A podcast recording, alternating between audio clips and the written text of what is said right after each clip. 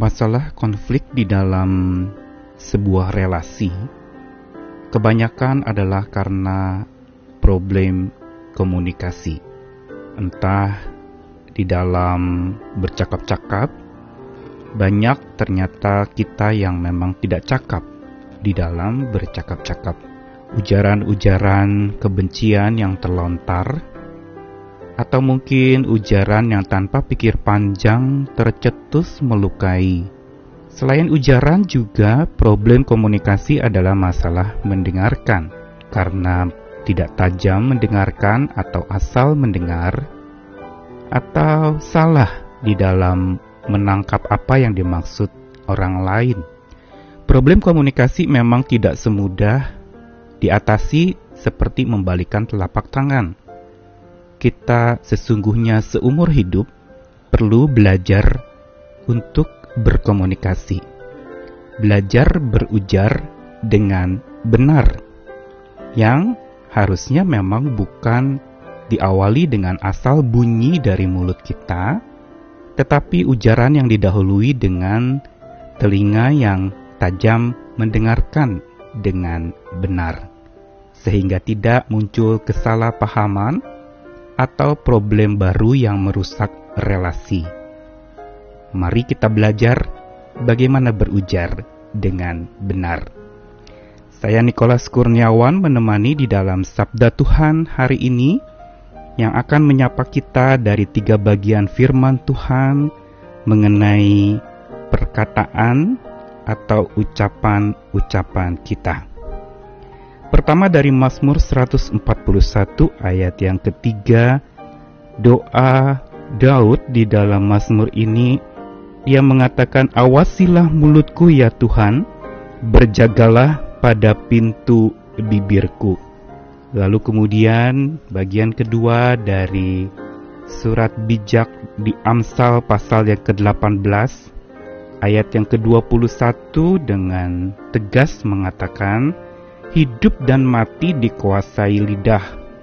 Siapa suka menggemakannya akan memakan buahnya. Dan satu bagian lagi dari perjanjian baru yaitu surat Paulus kepada jemaat di Efesus, pasal yang keempat ayat yang ke-29 di dalam konteks manusia-manusia baru yang sudah ditebus Tuhan, Janganlah ada perkataan kotor keluar dari mulutmu, tetapi pakailah perkataan yang baik untuk membangun di mana perlu, supaya mereka yang mendengarnya beroleh kasih karunia. Kitab suci dengan panjang lebar dan banyak menyoroti topik masalah lidah, mulut, perkataan, dan mendengarkan.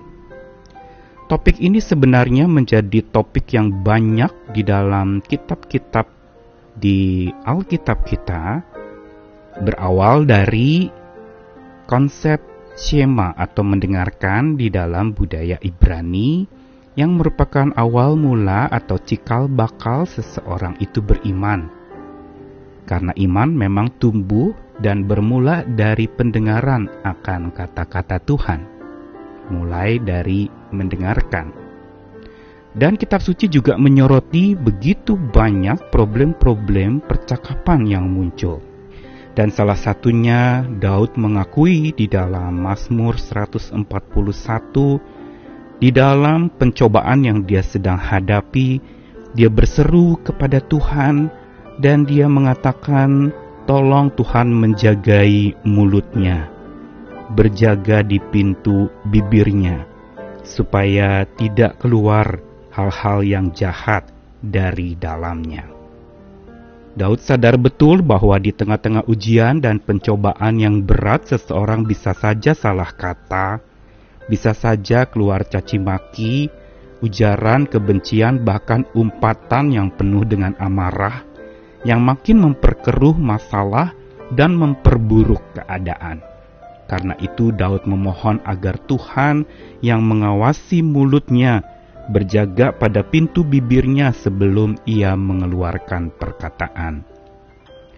Namun yang mengejutkan adalah di dalam kitab Amsal dikatakan satu ungkapan yang sangat tajam bahwa hidup dan mati dikuasai oleh lidah. Sedemikian berkuasanya lidah itu sehingga hidup dan mati itu sungguh dipengaruhi olehnya. Ketika gemak dari lidah itu atau perkataan yang terucap itu, itu bisa membuat manusia hidup atau mati. Kata-kata indah yang menyemangati membuat seseorang hidup. Tetapi kata-kata caci maki, celaan, kritikan yang tanpa pikir panjang dan melukai perasaan bisa mematikan semangat seseorang.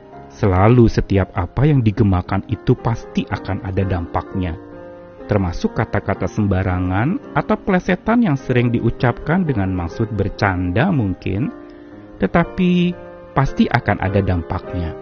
Tidak semua orang bisa menerima lelucon dengan baik. Ada juga yang justru malah terluka dengan lelucon yang tidak dimaksudkan untuk melukai. Dan di dalam Efesus, Paulus mengatakan kepada jemaat di Efesus sebagai ciri-ciri orang yang sudah dibaharui oleh Tuhan, maka tidak akan ada kata-kata kotor keluar dari mulut. Itu harus dijaga, itu harus ditahan, dan memakai perkataan yang baik untuk membangun, bukan untuk menjatuhkan, supaya setiap orang yang mendengarnya akan beroleh kasih karunia, bukan beroleh sebuah luka di hati, tapi beroleh sukacita karena kata-kata kasih dari Tuhan mengalir melalui mulut setiap orang percaya. Sedemikian jauh ayat-ayat yang dibacakan semua berputar di topik berkomunikasi. Belajar berujar memang perlu didahului bukan dengan membuka mulut, tapi pertama-tama adalah justru membuka telinga untuk tajam mendengar. Inilah yang pertama harus dilakukan. Tuhan ciptakan setiap kita dua telinga dan satu mulut agar kita lebih banyak mendengar daripada berbicara. Bukankah itu yang juga dikatakan di dalam surat Yakobus? Hendaklah kita lebih cepat mendengar daripada berkata-kata. Sebaliknya banyak orang hari ini yang cepat berkata-kata dan tidak banyak mendengar atau gagal di dalam mendengarkan. Yang kedua adalah untuk belajar berujar kita perlu membuka hati untuk menangkap pesan yang benar yang dimaksudkan oleh si penyampainya. Jangan salah sangka dulu. Tapi buka hati betul-betul, tenangkan hati betul-betul untuk menangkap pesan yang benar supaya tidak salah tanggap. Dalam hal ini membuka hati juga membutuhkan untuk supaya kita menanyakan atau mencoba memberikan respon terhadap apa yang diungkapkan. Yang ketiga, lalu kemudian membuka pikiran kita untuk bisa menafsirkan dengan baik, menafsirkan dengan benar tanpa terburu-buru menyimpulkan apa yang terungkapkan. Kita perlu buka pikiran untuk menafsir dengan benar. Baru terakhir, kita membuka mulut kita dengan hati-hati untuk menanggapi supaya rasa terjaga agar tidak terluka, dan relasi makin mendewasa penuh dengan suka. Karena itu, mari pada saat di mana begitu banyak ujian hari ini dan kita tergoda untuk mengucapkan kata-kata yang salah, melukai sesama kita, lebih baik kita berpikir dengan benar sebelum berujar dengan benar. Mintalah kepada Tuhan seperti yang Daud minta, untuk Tuhan mengawasi mulut kita, telinga kita, berjaga di hati kita, agar komunikasi kita bisa benar sesuai dengan apa yang Tuhan inginkan. Selamat belajar berujar dengan benar. Amin.